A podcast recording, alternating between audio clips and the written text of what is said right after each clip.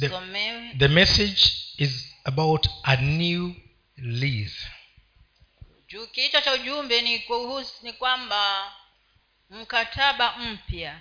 A new lease mkataba mpya.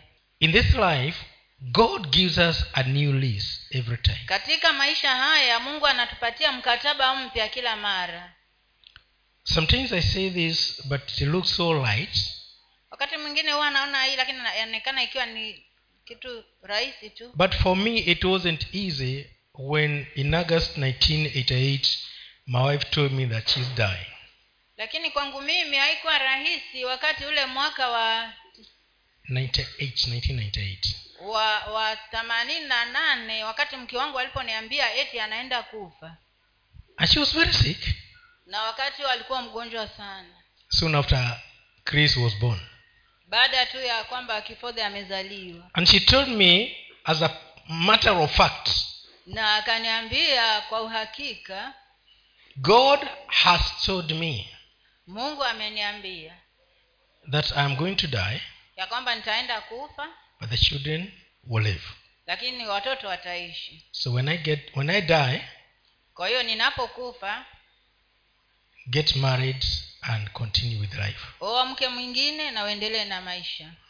And i said you won't die na mimi nikasema hautakufa and i won't get married. na mimi sitaoa. 1998 up to now how many years are those? Yeah? 88 yeah. Mwaka wa tama- 1988 and- themanini na until- nane mpaka sasa ni miaka mingi tu.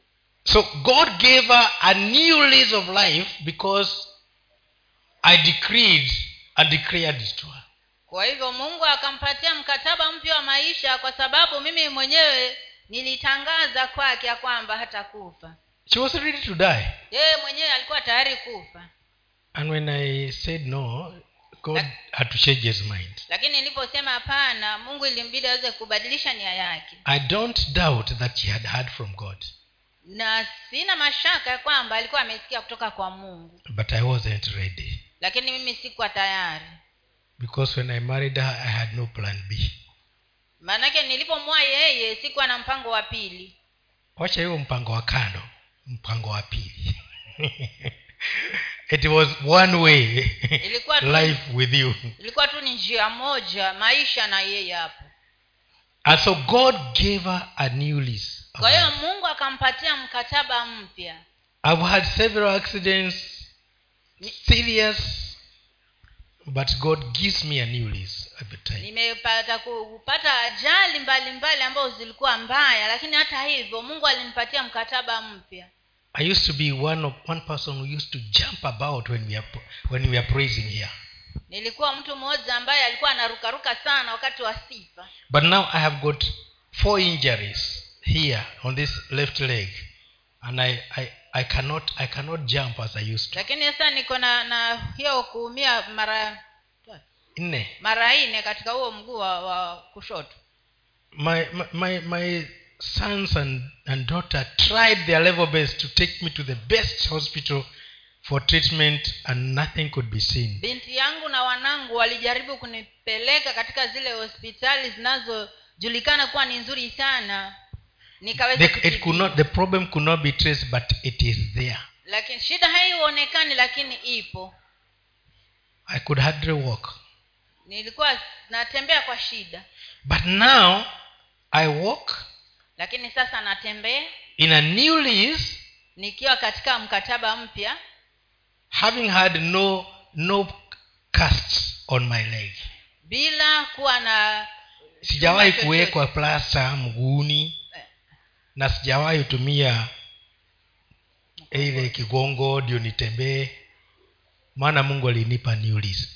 I'm explaining these things so that you understand this message as I come. naeleza vitu hivi ili uweze kufahamu ujumbe huu There are things you may have gone through.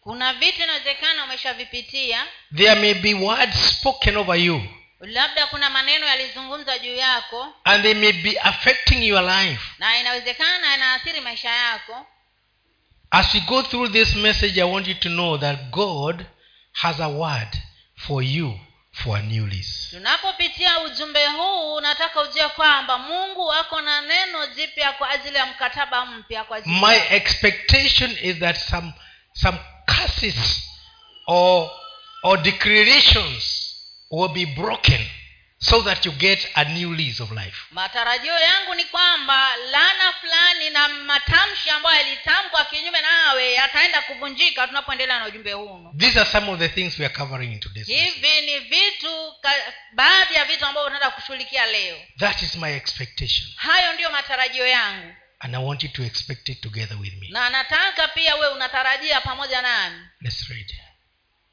Tusomewe katika kitabu cha isaya sitini tano kumi na saba hadi ishirini na tano. Isaya mlango wa sitini na tano mstari wa kumi na saba hadi wa ishirini na tano. Tusomewe pale. Kitabu cha isaya sura ya sitini na tano kumi na saba. kumi na saba hadi ishirini na tano. Maana tazama mimi naumba mbingu mpya na nchi mpya na mambo ya kwanza hayatakuwa hayatakumbukwa wala hayataingia moyoni lakini furahini mkashangilie daima. Kwa ajili ya hivi ni viumbavyo. Maana tazama naomba yerusalemu uwe shangwe na watu wake wawe furaha. Nami nitaufurahia yerusalemu nitawaonea shangwe watu wangu. Sauti ya kulia haitasikiwa ndani yake tena wala sauti ya kuomboleza. Hata kuwapo tena mtoto wa siku chache wala mzee asiyetimia siku zake kwa maana mtoto atakufa mwenye umri wa miaka mia bali mtenda dhambi mwenye umri wa miaka mia atalaniwa. Nao watajenga nyumba na kukaa ndani yake. Watapanda mizabibu na kula matunda yake. Hawatajenga akakaa mtu mwingine ndani yake. Hawatapanda akala mtu mwingine. Maana kama siku za mti ndivyo zitakavyokuwa siku za watu wangu na wateule wangu wataifurahia kazi ya mikono yao muda wa siku nyingi. Hawatajitabisha kwa kazi bure wala hawatazaa kwa tabu kwa sababu wao ni wazao wa hao waliobarikiwa na bwana na watoto wao pamoja nao. Na itakuwa ya kwamba kabla hawajaomba nitajibu na wakiwa katika kunena nitasikia. Mbwa mwitu na mwana kondoo watalisha pamoja na simba atakula majani kama ng'ombe na, mavum, na, na mavumbi yatakuwa chakula cha nyoka. Hawatadhuru wala kuharibu katika mlima wangu mtakatifu wote asema bwana. We covered that word on friday but we were looking at uh, the glorious new creation. Tuliangalia neno hili siku ile ya ijumaa lakini sisi tuliangalia utukufu wa huo uumbaji mpya. So if you are here on friday don't discard that but hold on to what we're talking today. Lakini kama ulikuwa hapa siku ya ijumaa usije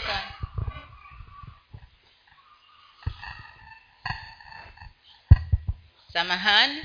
Lakini kama ulikuwepo hapa siku ya jumaa usije ukatupilia mbali hiyo. Wewe ulisikia tayari but hold on now to the new one. Lakini wewe sasa fuatilia hii ambayo inakuja sasa. God is doing a new thing.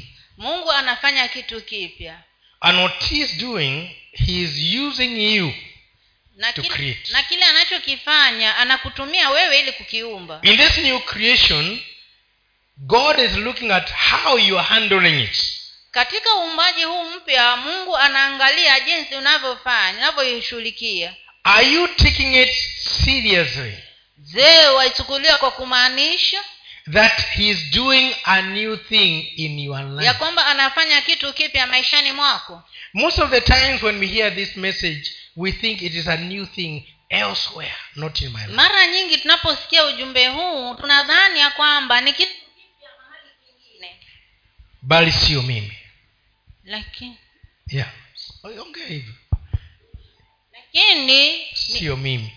Lakini sio mimi. I want to tell you that god works with you. Siku moja nilikwambia kwamba mungu anafanya kazi pamoja nawe. He is not working with others he is working with you. Hafanyi kazi na watu wengine bali anafanya kazi pamoja nawe. So in this new creation you are directly involved. Kwa hiyo katika uumbaji mpya umehusika moja kwa moja. And you are the one that is going to help him accomplish this new thing that na ni wewe ndiye ambaye utaenda kumsaidia ili kukamilisha uumbaji huu mpya. And when he talks about building a new jerusalem na anapozungumza kuhusu kujenga salemu mpya sometimes theologically you may think it is that new jerusalem which will come down with him. wakati mwingine katika kithiolojia unadhani ya kwamba ni ile yerusalemu mpya ambayo itashuka but in that new jerusalem there will be no marrying and getting married. Lakini katika hiyo yerusalemu mpya hiyo ya kithiolojia kutakuwa hakuna mambo ya kuoa na kuoana. There will be no planting and harvesting. Kutakuwa hakuna mambo ya kupanda na kuvuna. There will be no building houses. Kutakuwa hakuna mambo ya kujenga manyumba. So we are talking about here and now. Kwa hiyo hii inazungumza kuhusu maisha ya hapa hapa. There are things that we want to see grow kuna vitu ambavyo tunatamani kuona vikikuwa there are some stored projects. Kuna uh, kuna uh, uh, kuna miradi ambayo imesimama. That we would like to see going on. Ambayo tunatamani kuiona ikiendelea. And when god looks down and he sees your mind and your intention and your desire he says i'm helping you to create this wakati mungu anapoangalia chini na akaone tamanio lako na shauku yako anasema kwamba nitaenda kukusaidia. Some people create failure. Wakati mwingi watu wengine wanaumba kushindwa. When my wife told me that she was going to die wakati mke wangu aliponiambia iti anaenda kufa if i if i started if i took it that way kama ningeichukua hivyo kwamba anaenda kufa from that day on i could have been working on who is going to be next kwanzia hiyo siku ningekuwa naendelea nikijiuliza nani anafuata. But i knew i need a new lease of that marriage. Lakini nilijua ya kwamba nilikuwa nahitaji mkataba mpya katika hiyo ndoa yangu. And i had to speak things that god confirmed because i spoke in faith. Na ilibidi niweze kuzungumza vitu ambavyo mungu alivithibitisha maana nilivizungumza kwa imani. In the things that have been failing. Katika vitu ambavyo vimekuwa vikikoseka what message have you been receiving? Je umekuwa ukipokea ujumbe gani? And what have you been doing about that message? Na we mwenyewe umekuwa ukifanya nini kuhusiana na ujumbe huo? Have you been taking it as it is brought to you or have you been taking it as you planned it? Je umekuwa ukichukua kama ilivyoletwa ama umekuwa ukichukua kama ulivyopanga? Because if you take it as it comes you say okay this pot has been broken it is over. Kama umeichukua tu vile ilivyokujia basi wewe utasema tu ah, hii nyungu tayari imevunjika mambo yake yamekuisha. But if you take it as the way that you planned it you say okay i'll crush this soil and make, make i'll crush this clay and make a new pot. Lakini kama umeichukua kama ulivyopanga basi utasema ndiyo imevunjika lakini nitachukua udongo nitaufinyanga na nitatengeneza nyungu mpya. And you create a new thing. Na unaumba kitu kipya. Let's read the next one because this they are supporting one sasa katika mwanzo arobaini na saba mlango mstari wa kwanza hadi wa kumi na moja mwanzo mlango wa arobaini na saba mstari wa kwanza hadi wa kumi na moja. Tusomewe pale. Kitabu cha mwanzo sura ya arobaini na saba moja hadi kumi na moja. Ndipo yusufu akaja akamwarifu farao akasema baba baba yangu na ndugu zangu na, na kondoo zao na ng'ombe zao na yote walio nayo wamekuja kutoa, kutoka nchi ya kanani nao wako katika nchi ya gosheni. Akatwaa watu watano miongoni mwa nduguze akawasimamisha mbele ya farao. Farao akawauliza hau nduguze kazi yenu ni nini? Wakamwambia farao watumwa wako tuwachunga wanyama sisi na baba zetu. Wakamwambia farao tumekuja kukaa ugenini katika nchi hii kwa sababu wanyama wa watumwa wako hawana malisho maana njaa nzito sana katika nchi ya kanani. Basi twakusihi uturuhusu sisi watumwa wako tukaye katika nchi ya gosheni. Farao akamwambia yusufu akisema baba yako na ndugu zako wamekujia. Nchi ya misri iko mbele yako palipopema pa nchi uwakalishe baba yako na ndugu zako na wakae katika nchi ya gosheni. Tena ukijua ya kuwa wako watu hodari miongoni mwao waweke wawe wakuu wa wanyama wangu. When the brothers of joseph sold him to slavery wakati ha, wakati hawa kaka zake na yusufu walipomuuza utumwani they never knew how it will end wao hawakujua mambo hayo yatamalizika vipi. They knew they had done away with him. Wao walijua kwamba wamemalizana na mambo ya yusufu. We know the story of joseph. Unajua stori ya yusufu? He went down and down and down. Alienda chini na chini na chini zaidi. But he remained with one thing in his heart. Lakini alibaki na kitu kimoja moyoni mwake. He can't do anything against his god. Kwamba hawezi kufanya kitu chochote kinyume na mungu wake god is a creator. Mungu ni muumbaji. Joseph always had an, something some inclination in him that god would make something out of him even in this in this kila mara yusufu alikuwa na kitu chini ya kilindi cha moyo wake ya kwamba mungu atafanya kitu fulani kutokana na yeye. And he kept on holding on to him. Na akaendelea kumshikilia mungu. And god gave him a new lease of life with very high authority na mungu akampatia mkataba mpya wa maisha akiwa na mamlaka makubwa sana. And then the brothers came looking for food. Alafu kaka zake wakaja kutafuta chakula. Having been sent by their father. Wakiwa wametumwa na baba yao. But when they came they they met the slave boy they sold. Lakini walipokuja walikutana yule kijana mtumwa aliyemuuza. It was a long, it's a long story but eventually he revealed himself to them. Ilikuwa ni hadithi ndefu lakini hatimaye alijitambulisha kwao. And then he sought orders to bring his family where he was. Alafu akafanya mipango ya kuleta familia yake mahali alipokuwa. And when they came we're told he presented them to the pharaoh. Na tumeambia kwamba walipokuja aliwapeleka kwa farao kuwatambulisha. I want, I want you to see somebody who entered as a slave. Nataka uone kwamba mtu ambaye aliingia misri kama mtumwa with a dream that one day these people are going to be worshiping him. Akiwa na ndoto ya kwamba watu hawa siku moja watakuwa wanamwabudu. Now he is in a place of high authority. Sasa yuko katika sehemu ya mamlaka makubwa. And is presenting his family na to the king. na not a president a na, king. na anaitambulisha familia yake kwa mfalme na si rais bali mfalme. To reach a king is not a small order. Kumfikia mfalme huwa si jambo rahisi.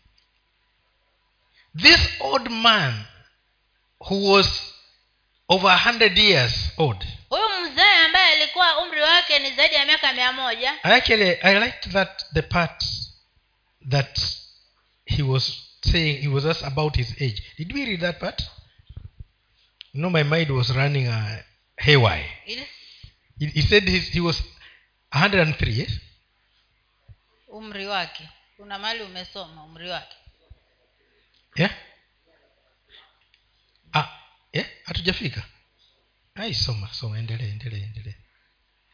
I think nimerash. Najua mimi yeah? He was 130 and he said my life is not so much. I have not yet reached the age of my yaani katika kipindi hiko alikuwa na umri wa miaka mia moja na thelathini. Tumesoma up to what? No we were supposed to read up to 11 kumi na moja. Up to 11 najua mimi mimi sasa wakati mnasoma mimi bado na, na, na nafanyia kazi notes. I write my notes in the head enda mpaka kumi na moja. Tuanze hapo saba. Yusufu akamleta yakobo babaye ndani akamweka mbele ya farao. Yakobo akambariki farao. Farao akamuuliza yakobo je siku za miaka ya maisha yako ni ngapi? Yakobo akamjibu farao siku za miaka ya kusafiri kwangu ni mia na thelathini. Siku za miaka ya maisha yangu zimekuwa chache tena za taabu wala hazikufi- kufikilia siku za maisha ya maisha ya baba yangu katika siku za kusafiri kwao. Yakobo akambariki farao akatoka mbele ya farao. Yusufu akam, akawakalisha babaye na nduguze na kuwapa milki katika nchi ya misri katika mahali paz, pazuri pa nchi katika nchi ya Rame, ramesesi kama farao alivyoamuru.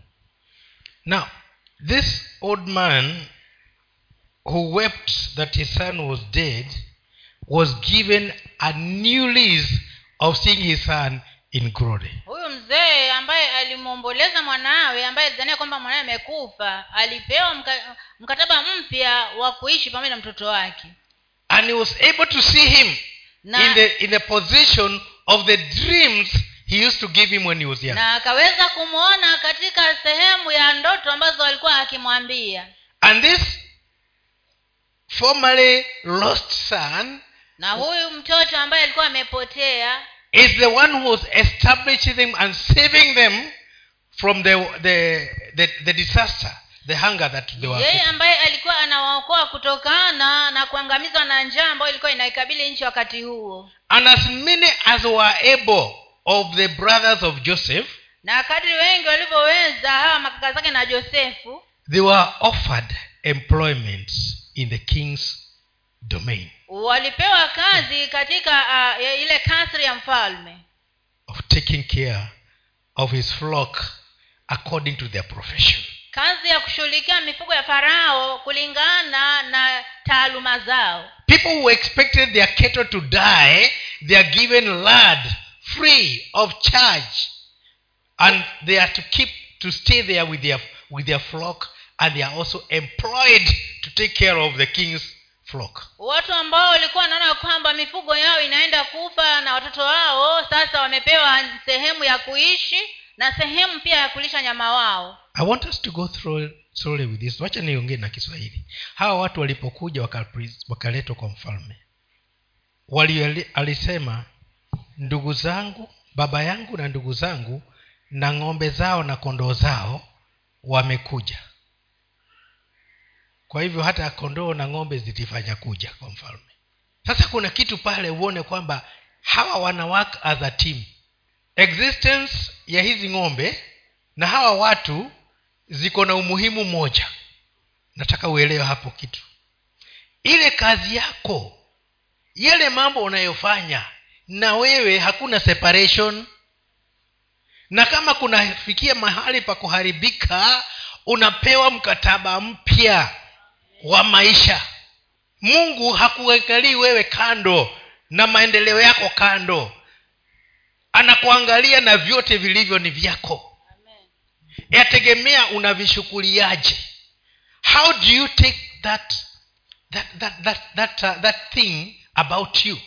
Je unachukuliaje iko kitu ambacho uko nacho katika maisha yako? So as they were being settled it was not only these people but even their flock their sheep their cows and themselves. Kwa hiyo walipokuwa wanakaribishwa pale walikuwa hawakaribishwa wao peke yao bali walikuwa wanakaribishwa wao na ng'ombe zao na kondoo zao na kila kitu chao walichokuwa nacho. Given a new lease of life Wa- when others were dying Wa- of hunger. wakiwa wamepewa mkataba mpya wa maisha wakati wengine wanakufa kwa njaa.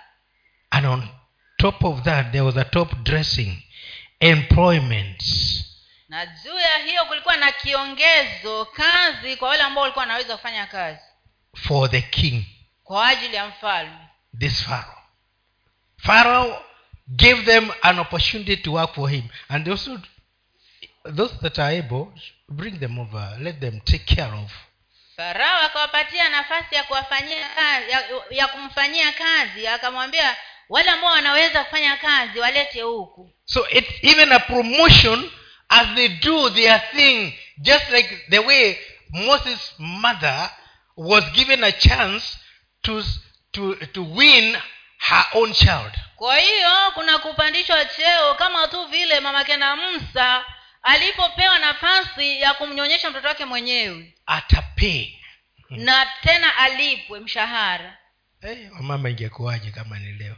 Yaani mtoto wako unanyonyesha na walipo kumwonyesha tena walipo na, na, na ofisi kuu. Hey. but this is god. Lakini huyu ndio mungu wetu. And he can give you a new lease with benefits. Na anaweza kukupatia mkataba mpya wa maisha ukiwa na faida. Benefits beyond what you expected faida ambayo hata inazidi matarajio yako. I'm talking to people who are murmuring and complaining about their business going down about this and this not working about this and this not being there about nazungumza na watu ambao wananung'unika wakiona wakisema ya kwamba biashara zao zinaharibika biashara zao zinafilisika na mambo mengi ya manung'uniko. People like us we have retired. But we can refire bwana watu, Ni kweli? watu kama sisi hapa Yeah. tumeritaya. Lakini urifaya. New lease. Mkataba mpya. Don't accept to go down. Usikubali kwenda chini. Because you have retired. Kwa sababu yeti umeritaya. Refire refire jiru- ji- Eh, ah, uchochee huo moto. Eh, so that you can do greater exploits. Ili uweze kufanya mambo makuu. Jacob had never seen his children reigning in the kingdom. Yakobo hakuwahi kabisa kuona watoto wake wakiongoza wakitawala katika ufalme. But this time he saw it. Lakini katika kipindi hiki a new, a new lease of life. mkataba mpya wa maisha let's go on. Tusomewe sasa katika mwanzo he, I think I, I think he is the only man who got a chance to bless. He knew what he carried. He blessed the pharaoh. Nafikiri huyo alikuwa ndio mwana mwanadamu wa pekee ambaye alipata nafasi ya kumbariki mfalme. Maana yeye alijua kile alichokuwa nabeba and then akakiashiria kwa mfalme. Baraka si si pesa ah, leo nimebarikiwa basi nimepewa elfu tano. Oh, nimebarikiwa. Wacha hujabarikiwa? Aliyebarikiwa ni yule amekupatia. Bwana ziwe sana. Wewe umetunukiwa yeye akabarikiwa. Wewe umetunukiwa elfu tano na yeye akabarikiwa kupata nafasi ya, ku, ya kupanda hizo. Bwana ziwe sana. Sasa huyu mzee alijua kuna kitu amebeba akambariki huyu ambaye nchi yote ni yake ambaye ndiye anaokoa dunia nzima. Lakini hana baraka. Baraka amebeba mzee yakobo. Bwana azivi sana. Na sisi tuko katika eneo hilo. You know what you carry. Bwana azivi sana. Amen. tusomewe sasa katika mwanzo arobaini na tisa mstari wa kwanza hadi wa nne yakobo akawaita wanawe akasema kusanyikeni ili niwaambie yatakayowapata siku za mwisho. Kusanyike, kusanyikeni msikie enyi wana wa yakobo. Msikilizeni israeli baba yenu. Rubeni mzaliwa wangu wa kwanza. Nguvu zangu na malimbuko ya uwezo wangu umewapita wengine kwa ukuu na kwa nguvu. Umeruka mpaka kama maji. Basi usiwe na ukuu. Yaani hivyo imeandikwa yeye soma tu. kwa sababu ul- uli- ulikipanda kitanda cha baba yako uka- ukakitia unajisi aliku, alikipandia kitanda changu. Maana katika ghadhabu yao wa, walimuua mtu na kwa ukaidi wao walikata mshipa wa ng'ombe. Na okay. Mm-hmm. memaliza mpaka nne. Yeah. Yeah. now I, i want you to see this this issue. This man who can bless the pharaoh in his sunset days he had also some venom to curse his firstborn. Nataka uone ya kwamba huyu mzee ambaye alikuwa na uwezo wa kumbariki mfalme katika siku za kufa kwake alikuwa na sumu fulani ya kumlani mzaliwa wa kwanza the other day we were taught about the the firstborn and the opportunities of the firstborn. How many can remember that? Ingine tukafundishwa kuhusu a ah, few. You your students were not attentive that day. Yeah me i was there doing some business but i was listening. Tulifundishwa kuhusu faida za mzaliwa wa kwanza na kile and, ambacho and that the firstborn has the deepest cuts. na kama mzaliwa wa kwanza. Yaani upanga wake ukata sana. Mzaliwa wa kwanza wa kununua gari mzaliwa wa kwanza wa kununua shamba mzaliwa wa kwanza wa kuoa. Nyi mlikuwa hapa mi niko ndiko kule nikifanya huduma lakini niko navisikia vyote. Mnakumbuka sasa? Ehe. sasa huyu first born he was expected to grow with everything that god has given him Al- as a firstborn. alikuwa anatarajiwa akiwa ndio mzaliwa wa kwanza akuwe akiwa na kila kitu ambacho mungu amemwekea kama mzaliwa wa kwanza. But his his own father lakini baba yake mwenyewe he had something against him. alikuwa na kitu kinyume naye. His own father. Baba yake mwenyewe. There are some of us who have been cursed by our own people kuna wengine wetu hapa wamelaaniwa na watu wetu wenyewe. And that that curse has worked against you na hiyo laana inafanya kazi kinyume nawe. Because it came with authority. Maana ilikuja ikiwa na mamlaka. And there is nothing you can do about it. Na hakuna kitu naweza kufanya kuhusu jambo hilo. Also you think. Ama kuiwaza. Ah, ah, hivyo ndivyo unavyofikiria. Na hivyo ndivyo unavyoifikiria reuben was cursed by his father in the presence of his brothers. Ruben alilaaniwa na baba yake mbele ya uwepo wa mandugu and he was told you will never grow. Na akaambiwa hautawahi kukua. You have reached your climax. You're going down. Umefika kilele chako sasa unaenda chini. What would you do if your father speaks with a finality to you like that. Utafanya nini kama baba yako atazungumza maneno makali kama hayo? And you know now you are doomed. That is it. Mess him you cannot na unajua kwamba anapokuwa amefanya hivyo mambo yako yamekwisha. What you did that caused him to do that you cannot be able to change. Kile ambacho ulifanya ambacho kilisababisha aweze kukulani hauwezi kukibadilisha. So ruben was doomed kwa hivyo ruben maisha yake yakawa ameharibika and he stayed like that. Na akabakia hivyo. And there was nothing he could do about it. Na hakuna ambacho angefanya kuhusiana na swala hilo. So we see ruben now living a life of frustration tunamuona ruben akiishi maisha ya kufedheheka. Kile alichofanya katika siri. Now and he has nothing to do about imetokelezea sasa na hana la kufanya kuhusu jambo hilo. He is doomed.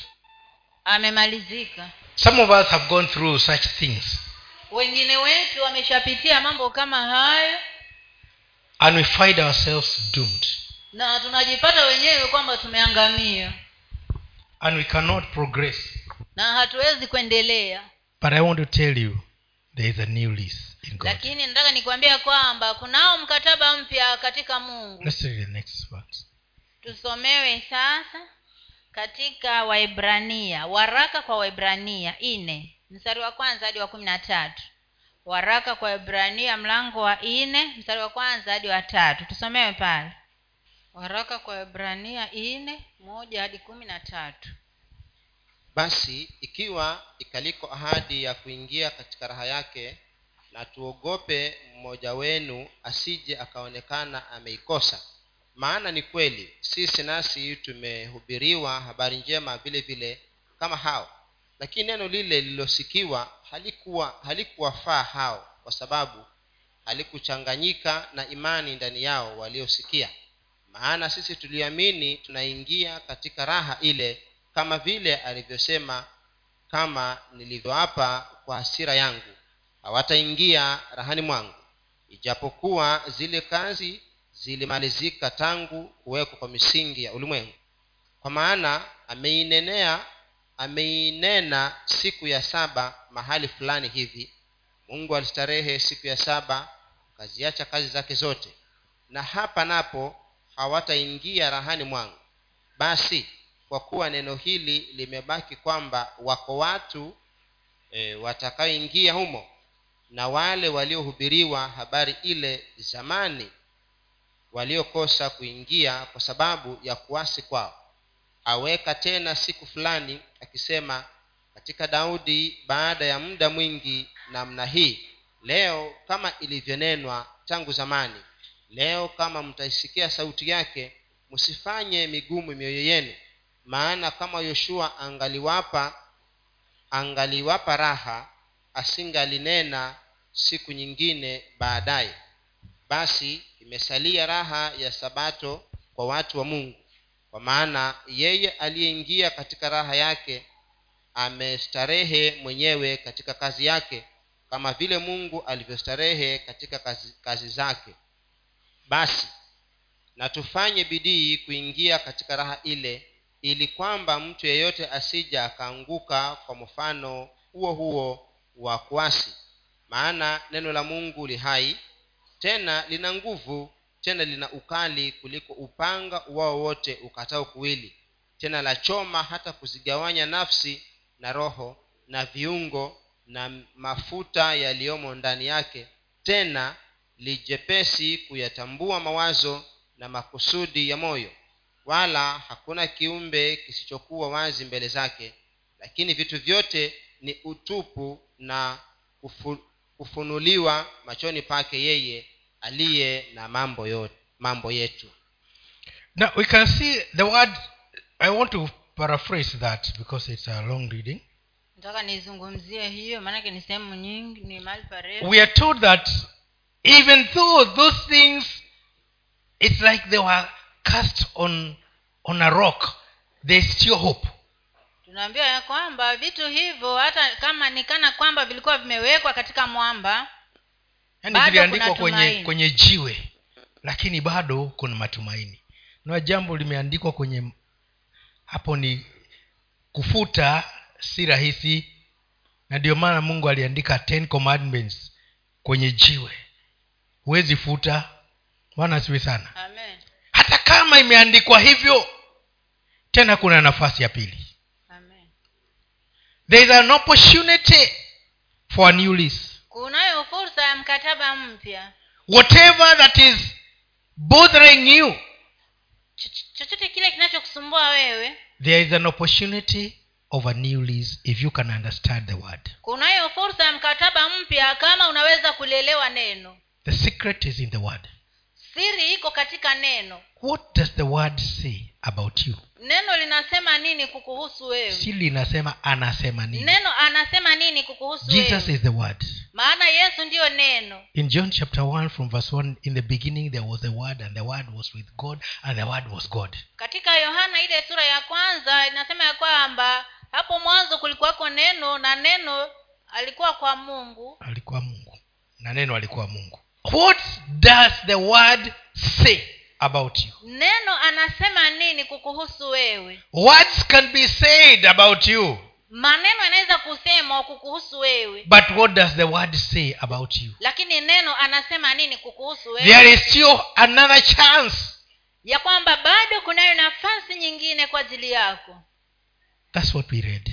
Hiko ndiko ambacho tumesoma. It's a long passage but the message is despite what you have faced ni, ni mahali parefu lakini ujumbe ni kwamba kile ambacho umekutana nacho licha ya kile umekutana nacho licha kile umekutana nacho there is another chance. bado kuna nafasi ya pili kwa ajili yako. Even where god had sworn that you will not, not enter his rest. Hata mahali ambapo mungu aliapa ya kwamba hautaingia katika pumziko lake he can he can forgo his anger and give you another chance. Anaweza kusahau na hasira yake na kupatia nafasi ya pili.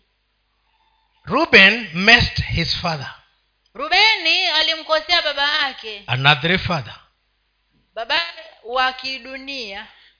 We normally mess our heavenly father. Mara nyingi huwa tunamkosea baba yetu wa mbinguni. And when he is annoyed he can speak. Na wakati amekasirika anaweza kunena and when his anger subsides na, he withdraws the words. na wakati hasira yake inapoisha anaondoa hayo maneno. If you can know what the word talks about your restoration. Kama unaweza kujua vile ambavyo neno linazungumza kuhusu urejesho wako. Ruben left in a time this grace was not available. Rubeni aliishi wakati ambapo neema hii ilikuwa haipo. But when we look at deuteronomy lakini tunapoangalia kumbukumbu la taurati thelathini na tatu moja mpaka sita. Years after. Miaka mingi baadaye. We can see what the word says. Naweza kuona vile neno linavyosema. Kumbukumbu la taurati thelathini na tatu moja mpaka sita. Tusomewe pale. Hii ndiyo baraka ya musa huyo mtu wa mungu aliyowabarikia wana wa israeli kabla ya kufa kwake. Akasema bwana alitoka bwana alitoka sinai akawaondokea kutoka seiri. Aliangaza katika kilima cha parani akaja meribathi kadeshi upande wa mkono wake wa kuume. Palikuwa na sheria ya moto sheria ya motomoto kwao. Hakika awapenda awapenda hayo makabila ya watu watakatifu wake wote wamo mkononi mwake nao waliketi miguuni pako. Watapokea kila mmoja katika maneno yako. Musa alituagiza musa alituagiza torati ni urithi kwa mkutano wa yakobo kwa mfalme katika ye, yeshuruni walipokutanika wakuu wa watu makabila yote ya israeli pamoja. Rubeni na aishi asife lakini watu wake na wawe wachache. Rubeni na aishi asife lakini watu wake na wawe wachache. Rubeni na aishi asife lakini watu wake na wawe wachache. Ni wasiwe wachache yeah that's how it is. Asife na watu wake wasiwe wachache. So god brought and makosi yako ben ni bibilia iko na shida. The issue is although he had been cast by his father swala hapa ni kwamba hata kama alikuwa amelaaniwa na baba yake and that thing stayed on and people were suffering because of the words of the father. Na hiko kitu kikabaki hivyo na watu wakawa wanateseka kwa sababu ya ile laana ya baba yao. But moses did not go to the words of his father. Lakini musa hakur- hakurejelea maneno ya baba yake. He went to the word of god who came to them bali aliendea neno la mungu ambaye aliwakujia. And he spoke in the authority of that word. Na akazungumza akiwa na mamlaka ya neno and he said ruben should not die. Na akasema rubeni aishi na asife. And his people should be many. Na watu wake wawe wengi. He spoke prosperity alizungumza ufanisi. in a new list katika mkataba mpya and so the, the, the, the, the, the destiny of reuben was changed by the word of god through moses. Kwa sababu kwa, kwa sababu hiyo hatima ya rubeni ikabadilishwa na neno hili la mungu kupitia mtu and today he has sent me to tell you this. Na leo amenituma nikwambie wewe hivi. By the authority of his word kwa mamlaka neno lake receive a new list pokea mkataba mpya. In whichever area you think you can't make it there is a new list for you. Katika maeneo ambayo unaona kwamba hutafanikiwa kunao mkataba mpya kwa ajili yako. It doesn't matter the generation curses. Haijalishi lana za kiukoo. It doesn't matter whatever other sources of curses. Haijalishi vyanzio vyote vile vya malana at the end of the day there is the word of god that speaks a new list to you. Mwisho wa kuisha kuna kuna neno la mungu ambalo linazungumza mkataba mpya kwa ajili yako. But as if we are told in hebrews we have to work on it. Lakini kama vile tumeambiwa katika waibrania ya kwamba ni lazima tuifanyie kazi. Don't just sit. Usiketi tu hapo. Work on it. Fanyia kazi. Believe it. Na uamini. And move on. Na uendelee mbele. Rise up like the lepers inuka kama wale wenye ukoma. They said we stay here we are going to die. Wakasema tukikaa hapa tutakufa. And we go to the enemy camp we are going to die. Na tukienda kwa kambi ya adui pia tutakufa. Death is just death. Yaani kifo ni kifo. We better die going ni heri tufe tukiwa tunaenda than dying in this curse. kuliko kufa katika lana hino. And as they walks na kadri walivyokuwa wanaenda you know the, these people they, they would walk fearing the earth because it is hurting them. Unajua hawa watu wanatembea wakiogopa ardhi maana inawaumiza kwa sababu miguu yako yao iko but their footsteps were amplified. I think they, i think god is the one who owned the the Lakini- best amplifier. Lakini mungu alisababisha ile mishindo ya miguu yao ikawa na nguvu sana. And the people had horses running wale, towards them. wale watu katika kambi ya adui waliposikia huo mshindo wa miguu ya hawa wenye ukoma walidhani ni ni vishindo vya farasi wanaokuja. And they ran away. Na wakakimbia zao. And the people who were despised saved the nation. Na hawa watu ambao walikuwa wamedharauliwa wakaokoa taifa. As they worked on it they gave the children of israel a new lease na walipofanyia kazi hiyo waliwapatia wana wa israeli mkataba mpya. May you work on it and get a new lease. Hebu fanyia kazi na upate mkataba mpya. And may you live and not die. Na uishi na usife. And may your people be many. Na wata watu wako wakawe wengi. God bless you. Mungu akubariki